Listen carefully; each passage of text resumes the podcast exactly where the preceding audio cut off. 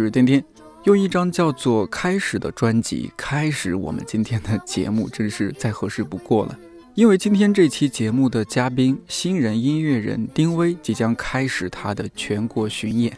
不过这里的“新人”这个词儿，是因为丁薇这位音乐人当年发行了几张唱片后，在幕后工作多年，现在重新出现在大众视野，几乎一切都需要重新开始。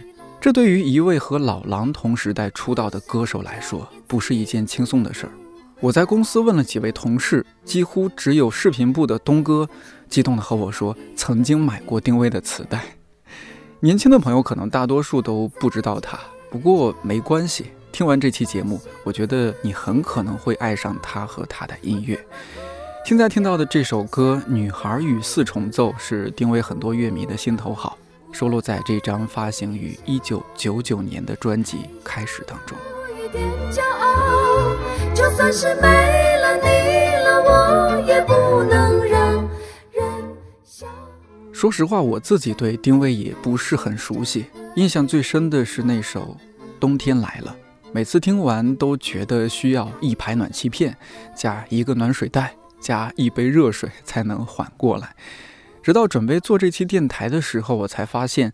在幕后的那些年，他和搭档严歌其实做了不少影视配乐。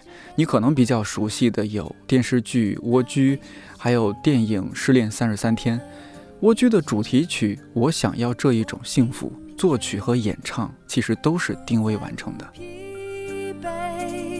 我想要这一种幸福，打败。我相信梦的存在。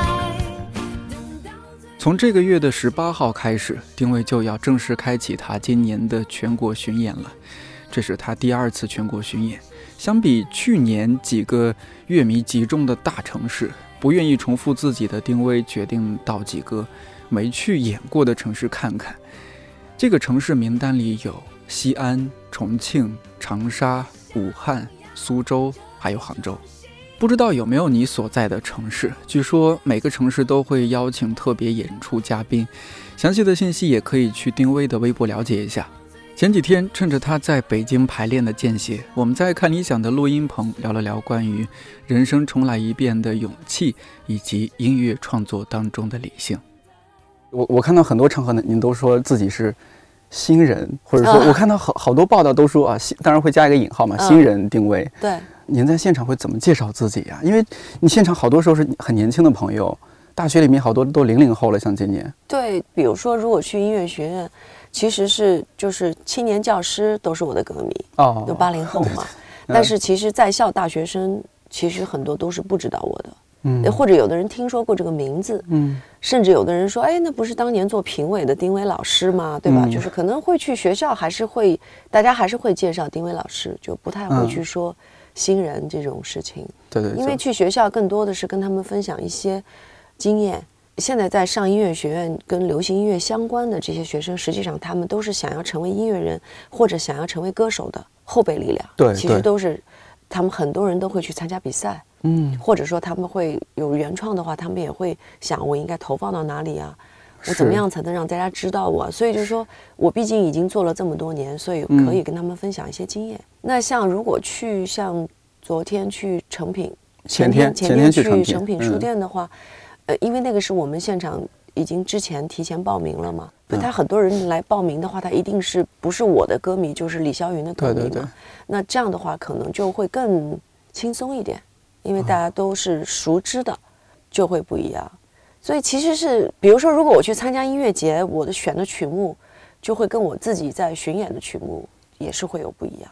哦，也会因为不同的乐迷，没错，因为音乐节有一些乐迷他不是专程来看我的，嗯，他一定是有一些，比如说为了等下一个，或者说我刚看完上一个，或者正好这个时间段我我想歇一会儿。但是有一部分人是看我的，那在这种有我的歌迷和没有我的歌迷的这种掺杂在一起的情况下，我肯定会去选相对更，一个是现场效果更好的，还有一个是可能大众熟知度更高一点的歌。嗯，对，一个像冬天来了，像女孩与四重奏，对，那可能这几年因为翻唱啊，或者什么，比如纪念，现在有几个人已来不及，对，已来不及最新好好听呢。对，再加上之前跟呃那个谁合唱的普希金，嗯，对我知道，对，也会都，反正就有一些歌吧，就是就是就像你说的，很多人有的人听过这个歌，但是他并没有说很很系统的去听了你的专辑或者是怎么样，对。我之前也没有这种习惯，可能就是咋听，那时候不不太懂。现在的话，觉得这个歌手可能听了一首歌，哎，挺好听的，那就我整个把他的所有的歌。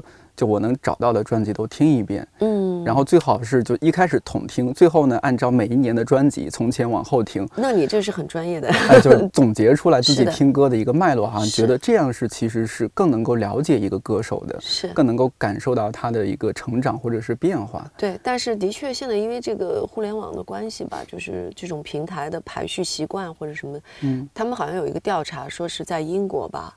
嗯，说是只有百分之十五的人听过真正的专辑，其他人可能听的都是就是单曲，就是单曲。可能你有说 hit song 他听了，但是是其他你的歌他不知道，或者说他听了很多你的歌，但是他并没有按照专辑分类这么去听。对，所以这是一个全球的一种。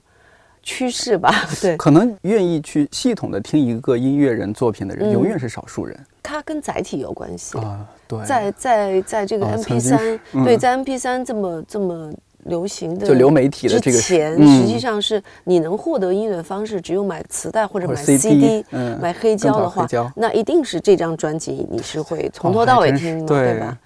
那 C D 后来还能选曲，但原来磁带你都。你懂，你导一首歌，你很难导准，所以基本上你是顺着顺着听的。对，最多你知道这首歌在 B 面第一首，你可以把它放到 B 面。对对，所以那个时候会专辑的概念会更强烈更强烈一些。嗯，我今天就刚刚也说到，就觉得您的声音还是挺疲惫，因为最近参加好多。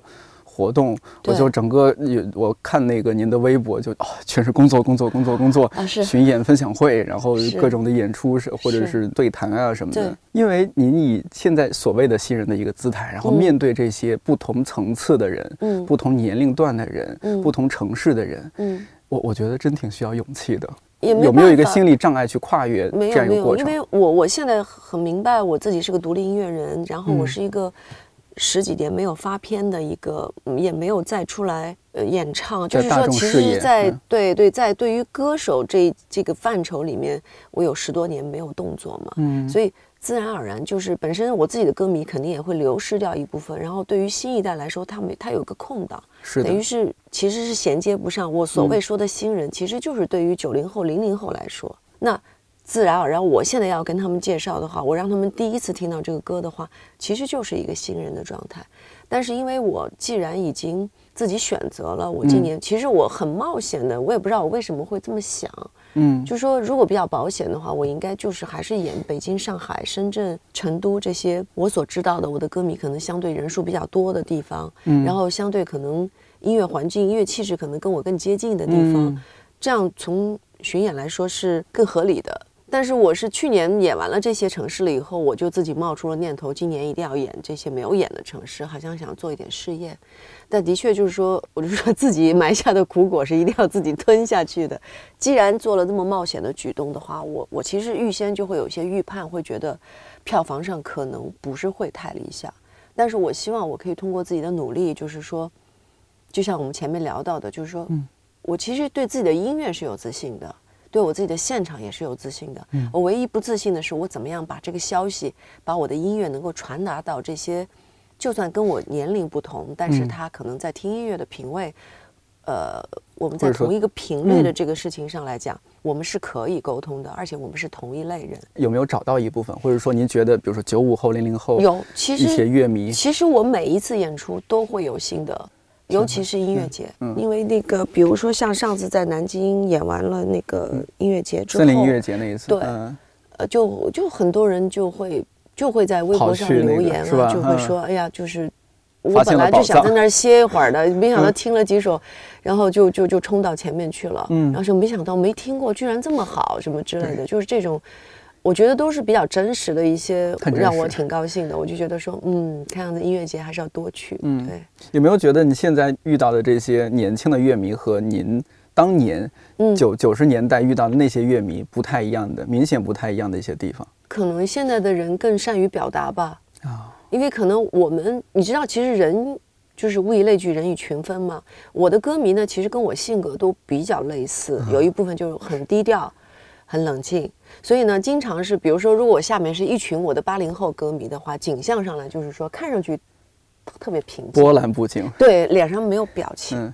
甚至还要插这个手，你知道吗？就感觉是在检查你，但实际上你要真问他们真实的感受，他们会说其实心里特别激动，心里是会觉得特别好，对，嗯，哇，就特别感动或者怎么样，但是脸上是看不出来的，他不太会去对你喊啊，或者是说什么，就是比较少。您的音乐风格，我也给我这样的感受，就是我听您每首歌，我就想，哎，哪首歌是我可以在现场就感觉 什么 rock and roll 啊，或者怎么怎么，有很很少。我觉得大多数时候确实您描述这种状态，我就想静静的立在这儿，听您讲述您在音乐里想传达的故事。是的，其实我也对我也会习惯于这样的状态，但是呢，可能演多了以后会觉得，你们怎么不嗨呀？对，也也会希望下面的人会比我更热情一点，然后这样的话，他可能也会激发我。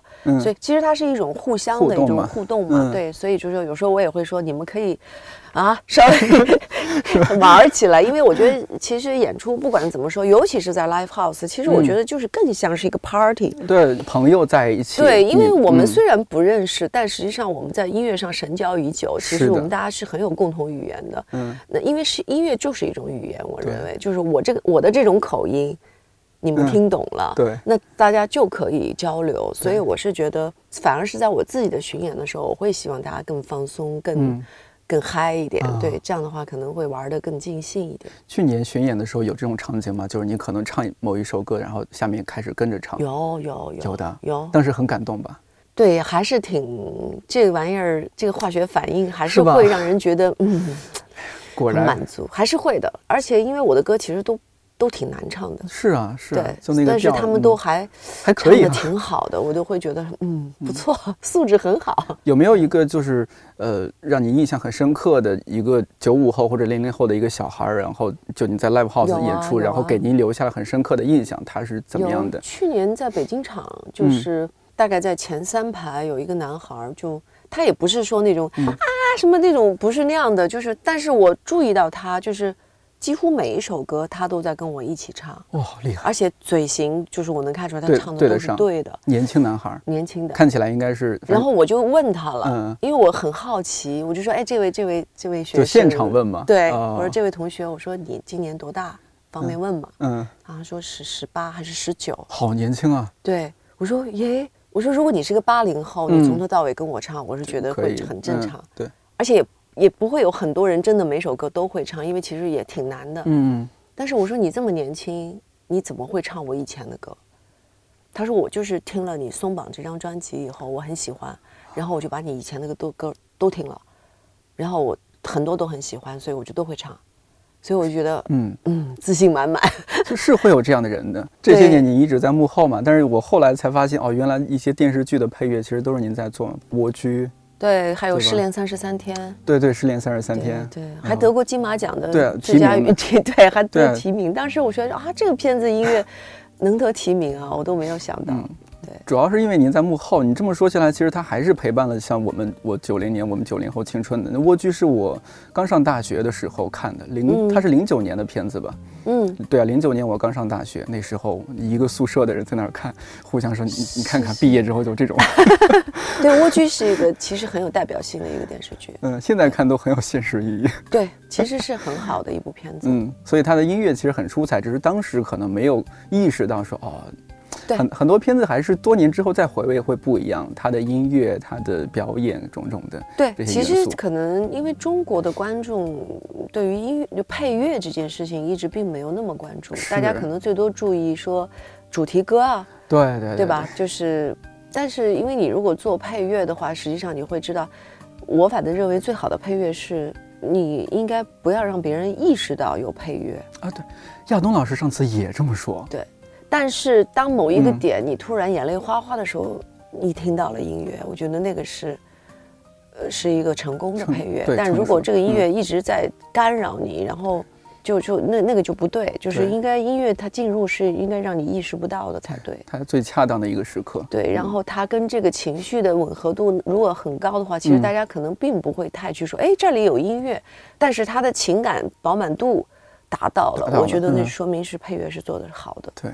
这些年，就是我还挺好奇，比如说创作音乐和创作文学会不会有相通之处？创作文学，像像有些作者，他是他没有那个实际生活的经验，但是他可以虚构，对他可以虚构，而且虚构的很真实，觉得就像他经历过一样。我也有过创作音乐也会这样吗？就我也有过一首很成功的案例，我有首歌写的叫《狗》，哦，那个我知道，对，那个是虚构的，哦，并没有那样的一个故事。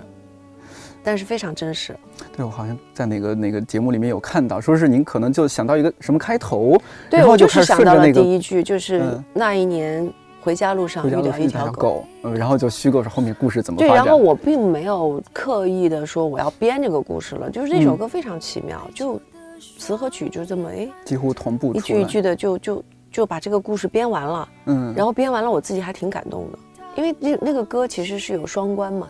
虽然写的是狗，其实讲的是人在这一路上，你你的失去，对，你的无奈，你长大了以后，你再去回看很多事情，就是说，其实讲的很多是这种情感上的事情，所以自己还觉得，嗯，这首歌真的是，虽然是虚构的，但是非常真实的情感，用了一个很好的意象，我觉得。对，其实有很多，我其实写歌已经很。因为我觉得，如果是完全依赖于自己真实的事件的话，那个一定会枯竭的。因为一个是你到了一定的年龄，你的生活平稳了，嗯，其实你生活当中没有那么多起起伏伏，甚至是说有一些起伏，你都可以坦然面对了。坦然面对的意思就是你不会因为这个写歌没有起伏了。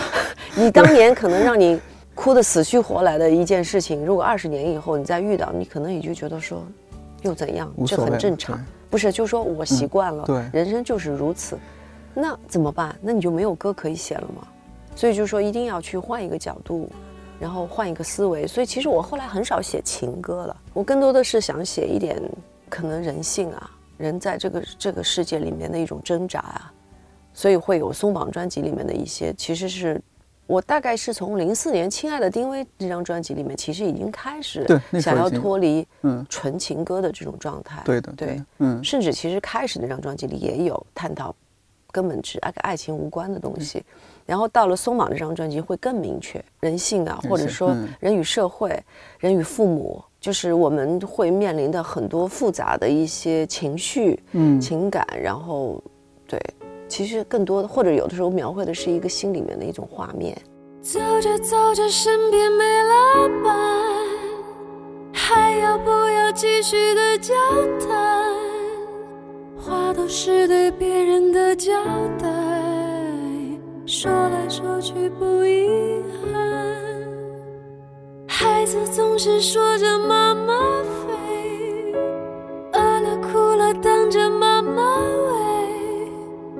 你不能拉着我的手，杀猪的剑不回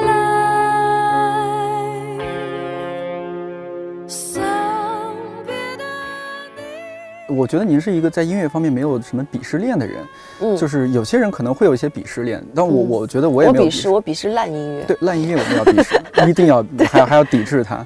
对，是这样，就是比如说我们在青春年少的时候听好多情歌嘛，林夕的情歌写的多好，多好，周传雄的情歌写的多好，就像毛巾里拧出水一样的，是是，对，情歌写的很好的话也很打动人，当然，对。然后现在发现就是好像越来越多的人开始，也可能是因为生活节奏啊，或者说我们现在生活状态和以前太。不一样，嗯，大家开始探讨生活是怎么回事儿，人是怎么回事儿，社会是怎么回事儿，人性是怎么回事儿。嗯，好多时候可能，比如说一些音乐类的方面的艺术家，他就会在音乐里面去传达他的一些困惑。嗯，这个是不是也其实还是和社会，包括自己是不是年龄啊各方面都有些关系的？对，我觉得一个是跟社会有关，一个是跟自己的阅历有关，还有跟这个人的审美有关。审美是因为这个审美是综合的，就比如说你在文学上。你在美术上，嗯，比如说像你刚才谈到像乐队的夏天这个节目，嗯，那为什么彭磊、新裤子他们 其实是一支老乐队，对，为什么可以焕发新青春？对，为什么大家会觉得他们很有意思？实际上，我觉得他本身因为他是个搞美术的人，嗯，所以其实他的审美，其实我觉得他在艺术上，他有很多东西是通的。对，当他把一些东西、一些形式放在他的乐队表演上的时候，他就会有奇效。但是大家可能不会这么去分析，但是我个人会认为，我觉得他是一个相对在这方面是比较通透的一个人。嗯，所以他会用到一些就是。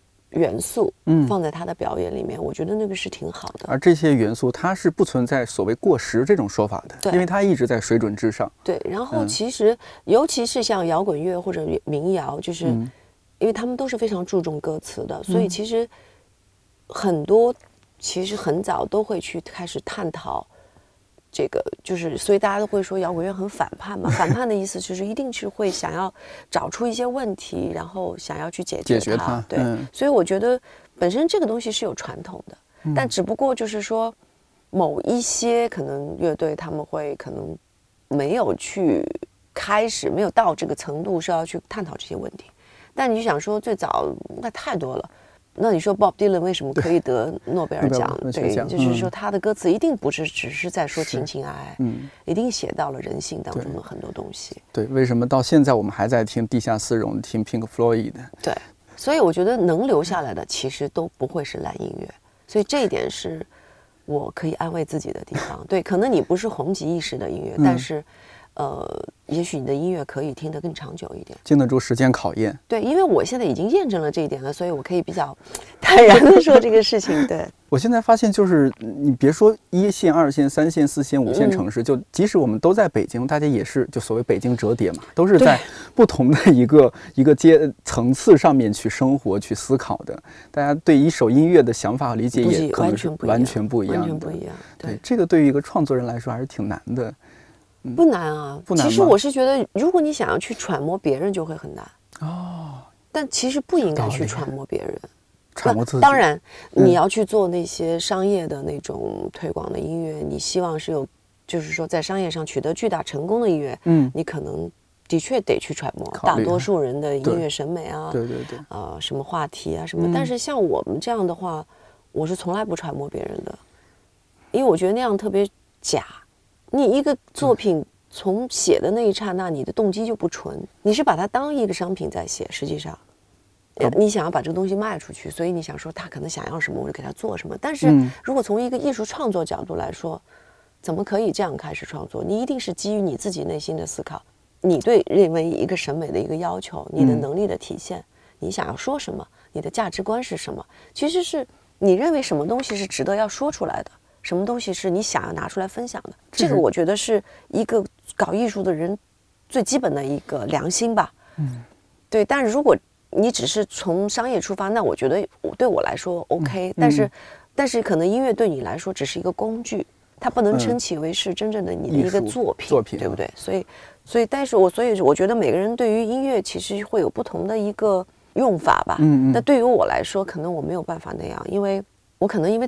从小就学音乐了，然后当我十岁进入音乐学院，上海音乐学院这个大门的时候，我对于音乐的是是怀着一种崇敬的心情。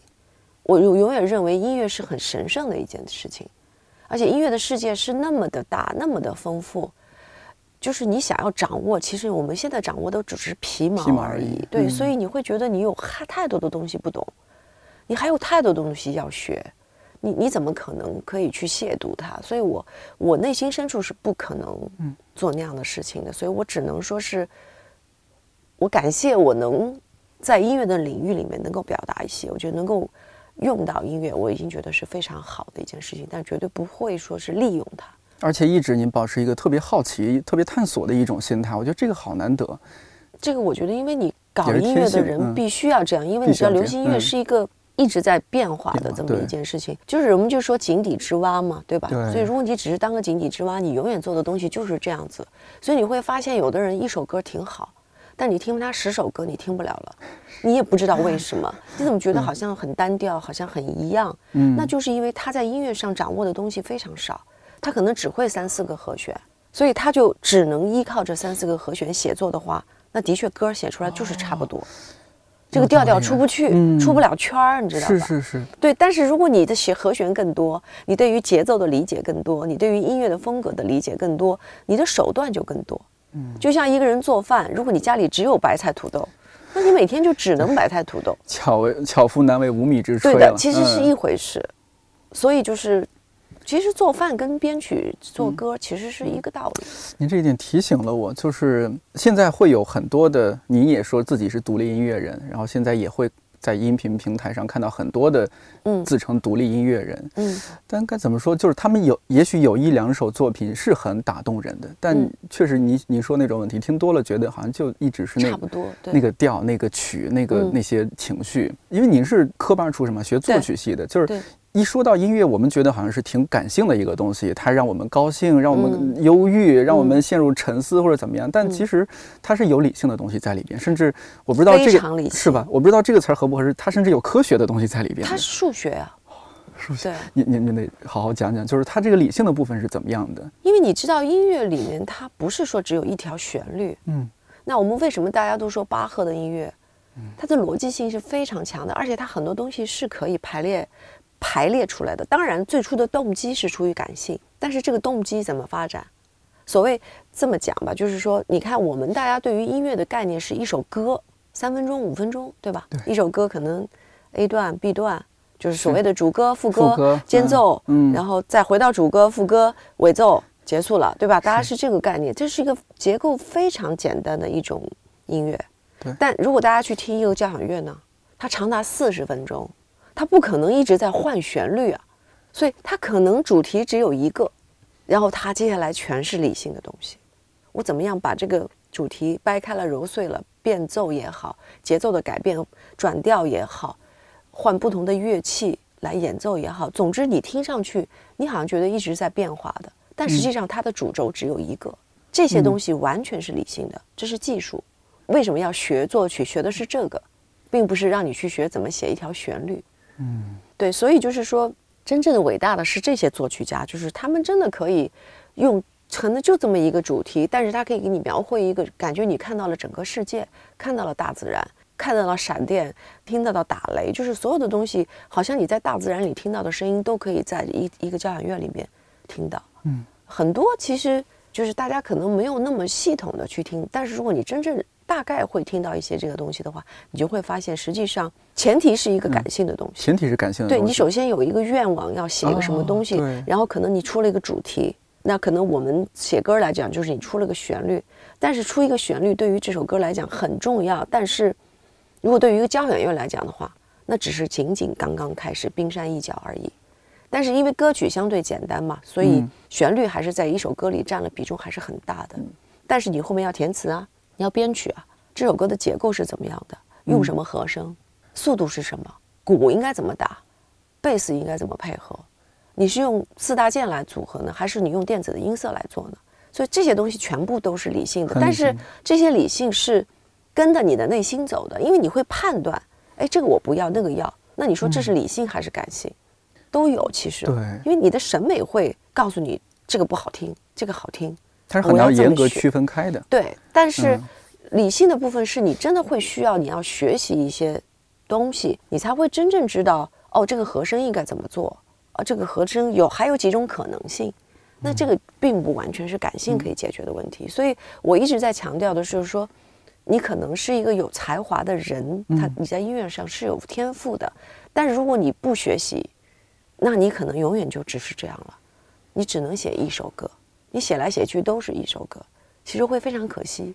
对，因为我觉得根本不需要上音乐学院，这些东西你都可以学得到，甚至包括你可能听所有最好的那些经典的古典音乐，这些古典音乐都无所谓。你可能就把经典的这些流行音乐，你全部都听遍，而且你把它分析了，不是光听。你是搞音乐的人，比如你分析它的和声，分析它的配器，分析它的结构，嗯。那你把这些谱子都扒下来，我们叫扒谱，对扒谱，你全部扒下来，你全部会演奏了，会怎么样了？我相信你扒个一百首，哇，这就不一样了，这绝对是破茧成蝶，你就已经学了很多东西了，只不过它不是书本上告诉你的，嗯，对吧？这是这些经典的东西，他们已经总结出来的经验，嗯，你如果学到了，那就是你的。所以我是觉得，如果不学习是没有借口的。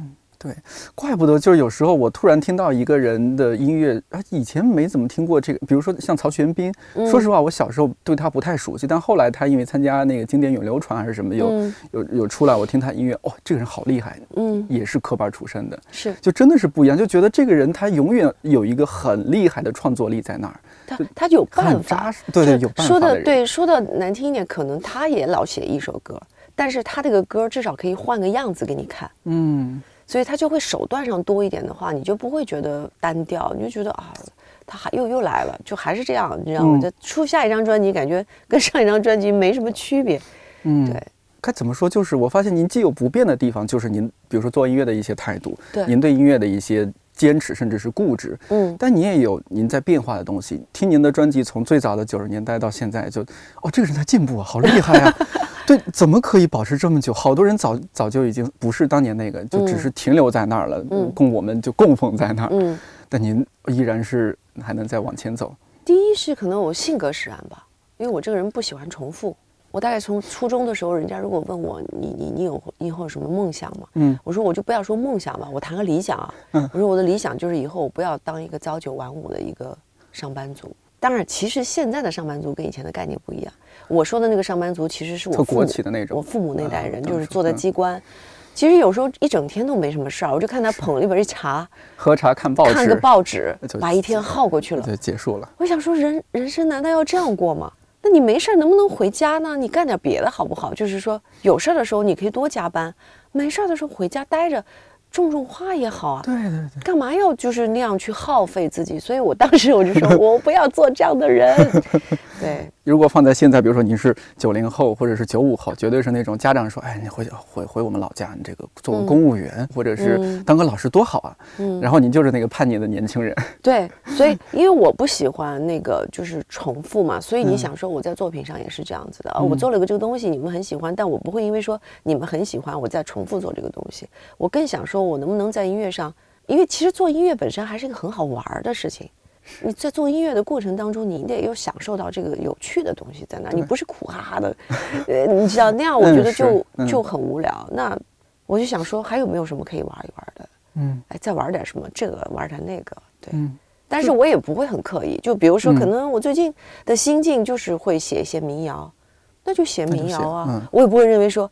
哎呀，丁老师，你现在不前卫了，你就开始玩民谣了。哎呦，你现 我就觉得就是像你说的，我没有鄙视链。嗯，我对于音乐其实是是看的都挺平等，是吧？甚至您现在也想象不到，说比如说五年后、十年后，丁薇在做什么音乐，不知道，有可能我我做电子了，做嘻哈了。嘻哈可能不太可能，不太可能。对，因为我觉得嘻哈它是一个，它嘴皮子得快，你知道，我我还真我是个挺慢性子的人，所以可能除了嘻哈，除了乡村，嗯。其他都有可能会玩，但是你那么早做 trip hop 已经挺前卫了，在国内。嗨，对，因为我可能性格就是比较，嗯，我就喜欢这种不一样的一种神秘的这种美感。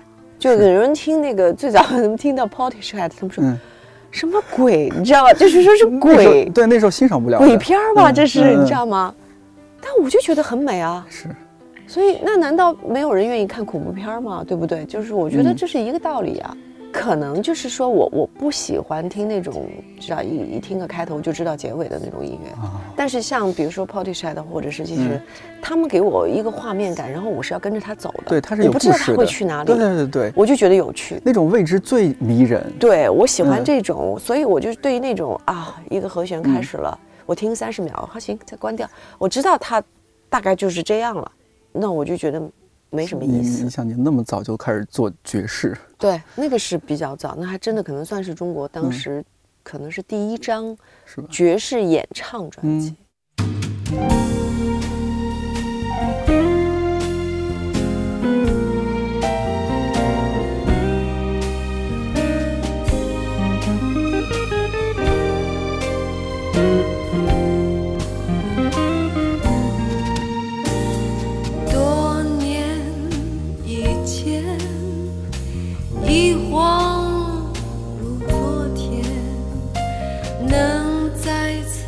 牵你的手已是悠远，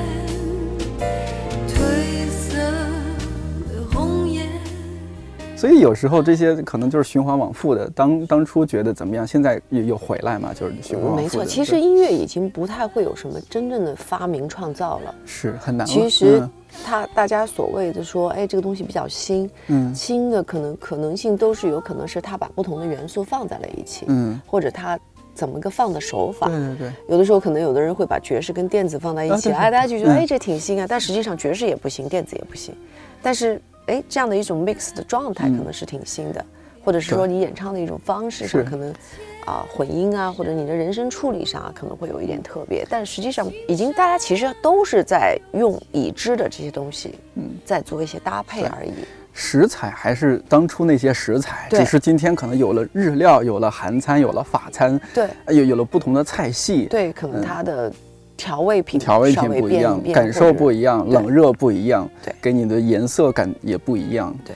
比如说，按照您的一些人生的经历，但是我现在和您聊了这么久，就发现很多我看起来可能是问题的，在您那儿都被您化掉了。对对，因为我毕竟是中年人了。不是，这可能是和天性有关。您就觉得它确实不是一个事儿。是的，不要想那么多。我天性是这样的。嗯，您在一些可能大多数人比较障碍的地方是想得非常通透的。对，但在大多数人认为没事儿的情况下，可能我会很纠结。啊，是吗？有这样的事儿？赶紧说一下，我们平衡一下。不，我觉得水瓶座，大家说奇怪，其实怪在。不是性格很怪，是逻辑跟大家有时候不太一样。不太一样，就是说，大家觉得很在意的事情，我们都无所谓。其实是，啊，这这不是事儿，哎，这没关系，都可以。嗯。但是在大家有的时候可以妥协的地方，嗯，我就死活不能妥协。我就觉得这个事儿很严重，我会是这样。会会有什么事儿？你会觉得别人觉得无所谓，你觉得很严重？那就比如说，很多人就觉得说，丁薇，你你为什么要那么累呢？你说你既然重新出来了。你想办法上个综艺节目嘛，啊，多露露脸，嗯，呃，大家就对你的关注度就高了呀。对啊，那不是更好吗？多直接。那我就会对这件事情我是很有洁癖的，我就觉得我是一定要这样吗？我不可以有自己的方式吗？所以我才会去做分享会。我今年还做乐谱，呃，做自己的巡演，去上音乐节。我觉得这对我来说是我的良心。但如果说就是为了红。嗯，一定要去，而且你知道现在有很多现象，我是觉得 我没有办法这么接受的。就比如说，很多人说丁薇，你看啊，你你的微博哪有像你像你这样的，人家都要去买这买那，啊什么？我懂，我才第一次听说。我以前知道他们可以买粉丝，这个我知道。他说要买转发、买评论、买赞，而且三个还要分别买啊！我说这，我说那不是自己骗自己吗？是啊。但是他说大家都这么干啊，我说那我可不可以不不这么干呢？就是说，如果我这样就活不下去了嘛？你知道，这就是我比较执拗的地方。我明明知道可能这条路是很艰难的，都总是想证明一点什么。我总想说，我就是不喜欢随大流，我不喜欢人云亦云，我不喜欢好像不经过自己的思考就去做一些好像很有利的事情。所以说，其实其实综艺节目如果有好的，我也不是会。我不不是说就肯定不去，就包括有一些节目，我自己可能甚至我还很想去。比如刚才我谈到说，哎，圆桌派我就很想上，但是它不是基于我的一种所谓什么流量上的那种考虑，我是觉得这个比较符合我的，我喜欢看这类的节目，然后我会认为，如果我做一个嘉宾，我可能也能聊出一些大家会觉得有意思的观点，所以我会愿意。但是你说我就是会拼命的说啊，一定要上什么节目这件事情，我一直都是很犹豫。非常犹豫，所以像帮我在做呃代理经济的有一个小孩就就觉得丁薇姐，你有这么好的资源，你以前你想你合作过这么多电视台的导演，对对对，你为什么就不愿意去参加一个节目什么什么的？对我就觉得，这样就这个可能就是我跟大家想法不一样的地方。我觉得这叫正常的想法，就是现在是一个常识都在不断失去的一个。这样的一个社会是吧？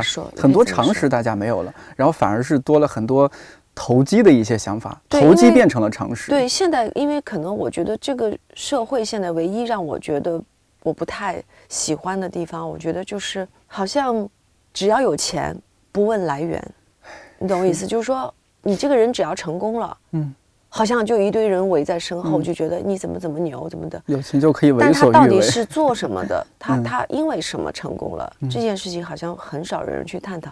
但有的人可能做的事情是不干净的。对你可能，比如说你卖假货呀，或者说你你你在模仿 copy 别人的东西啊，就侵犯别人的产就是知识产权啊，或者说就是反正不管他做什么，就是说只要他成功了，大家就你知道蜂拥而至，就感觉这个人啊就啊就是好像特别羡慕人家，或者说怎样怎样。我这个我我不是太能理解。像你这样的人很少。就是。比较正经吧，我觉得还是比较 正经，比较轴。我估计您应该被不少一些朋友劝过，说您太轴了，你怎么这么轴？非常轴，非常轴，是吧？对，但是这一点可能平常是看不太到的。嗯，对，大家都会觉得其实我挺随和的。嗯，哎，怎么跟你的音乐不太一样啊？对，好像音乐很酷啊。嗯，好像本人还好嘛，还好，挺亲和的嘛。对，但是我就是我制作人说过一句话说。其实你们都不知道，丁薇他是一个不可更改的人，在关键一些事情上，绝对有自己绝对的判断和主见的。对，就是可能缺点优点都不可更改吧。我忽然想到，就是现在您不是走一些巡演，然后包括去年，包括我记得一五年的时候，十二月份您在唐国有一场演出，我有一个朋友，呃，他当时去了，我记得他朋友圈写了这么一句话，他说。这么多年过去了，他还是他低调而绚烂着。就是现在，您在和以前的老朋友，包括和一些新人，像刘美玲，嗯，呃，他们去同台演出，然后再面对下面的乐迷，嗯嗯，见到这些老朋友、新朋友，然后继续在舞台上，什么样的感受？其实我真的挺开心的，开心吧？对，其实你知道为什么我说我像作为一个新人，重新投入到这个这个所谓的我的这个歌手生涯里面？嗯，主要的原因是因为。其实我觉得，如果我现在是二十几岁，那得多好！为什么这么说？因为我出道的那个年代，虽然其实机会挺好的，我们这一批所谓的新生代这些歌手也其实运气也不错，都签了很好的唱片公司，然后得到了很好的制作。嗯。但是当时，我觉得那些年，我给大家的印象，我是一个唱片歌手，我其实演出很少。但是我也是无奈，因为当年的演出，基本上大概就两种吧，一种就是晚会，对，然后还有一种就是所谓的拼盘的商演，哦，拼盘商演。但这两种其实是一样的，为什么？全是唱伴奏带，然后晚会还得让你对口型，就实际上 它没有什么真正的，你再去重新演绎这首歌的那种感觉完全没有，就是它不是一个真正的 life。对我来说，那个我前两天我一直在。用一个词比喻，我说我觉得那个时候的演出是一个复读机的概念，你自己在 copy 自己怎么样把这首歌又唱一遍，放着伴奏带，很无聊，念词而已感觉。对，所以那个时候大家可能都没有什么印象，谁看过我定位的现场？没有人看过，因为我也的确，我那个音乐风格又不是特别适合那种很嗨的，什么下到三四线城市县城里都能听的那种 音乐，所以也没有办法跟大家互动到很热烈。你知道，我又不是那种唱那种飙高音，让大家觉得哇，唱的真好那种。你知道，又不是传统审美当中的好歌手的概念，所以其实我那个那些年其实是有缺失的。但是其实我内心深处知道我是可以现场唱的人。终于到我一七年，就是还没有发唱片，我从一五年开始演了《糖果》和《上海浅水湾》以后，去了 Live House，啊，给了您自信吧？大家的反馈，其实对啊，我。终于我可以演了，所以说他等于是把我应该从年轻的时候就开始做的事情延后了二十年，我才碰到这样的机会。但是二年二十年前没有 live house，没有办法憋了那么久，好好释放吧。对，所以我现在觉得说，哎，很开心啊。但是你想，我做这个事情其实是很晚了，很多八零后的音乐人，人家巡演都巡演了十年了，可能是我这才第二年，其实，所以我就觉得。那不是新人，那是什么呢？其实就是新人嘛。通过巡演，一年一年，慢慢的，去更多的积累，更多的自己的歌迷。然后，就是我是觉得很多是靠演出来的。他即使在网上听听过你的歌，那个感受并没有那么像面对面在 live house 那么真切。你只有可能在现场真的去感受了一次我的现场，你可能才会真正知道哦，丁薇是一个什么样的歌手。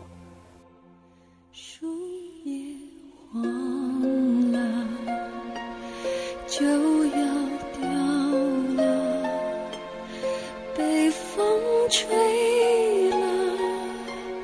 这。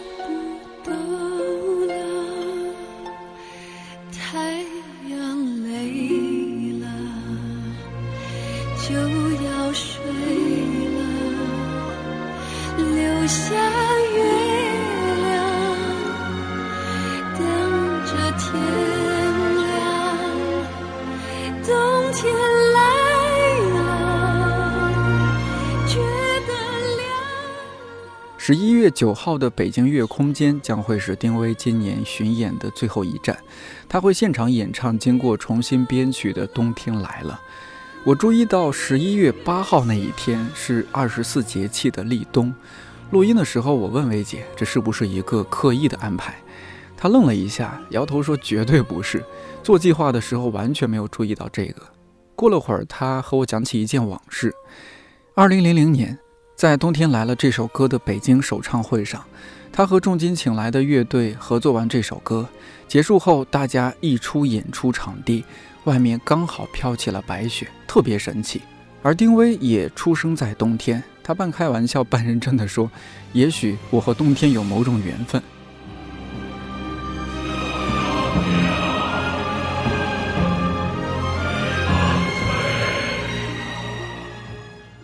最后放给你的这首歌叫《重来》，收录在丁薇2017年发行的专辑《松绑》当中。不过我现在放的这个版本是他去年在北京 Blue Note 的现场版本。据说看过丁薇现场的人都会被圈粉。十一月九号，我也会在北京乐空间和其他乐迷一起感受丁薇和他的音乐魅力。不多说了，来听歌吧。看理想电台，我是颠颠，祝你早安、午安、晚安，我们下期再见。我说你别再往前走，我只能重来，是否可以重来？旧的全部改，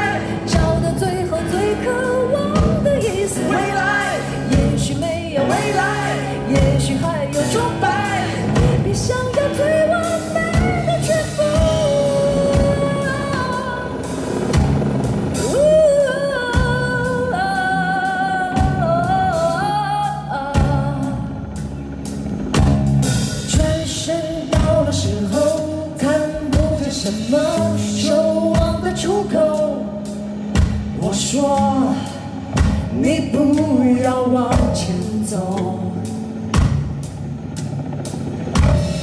那夜开启时空，再没有什么占有和不同，握着手。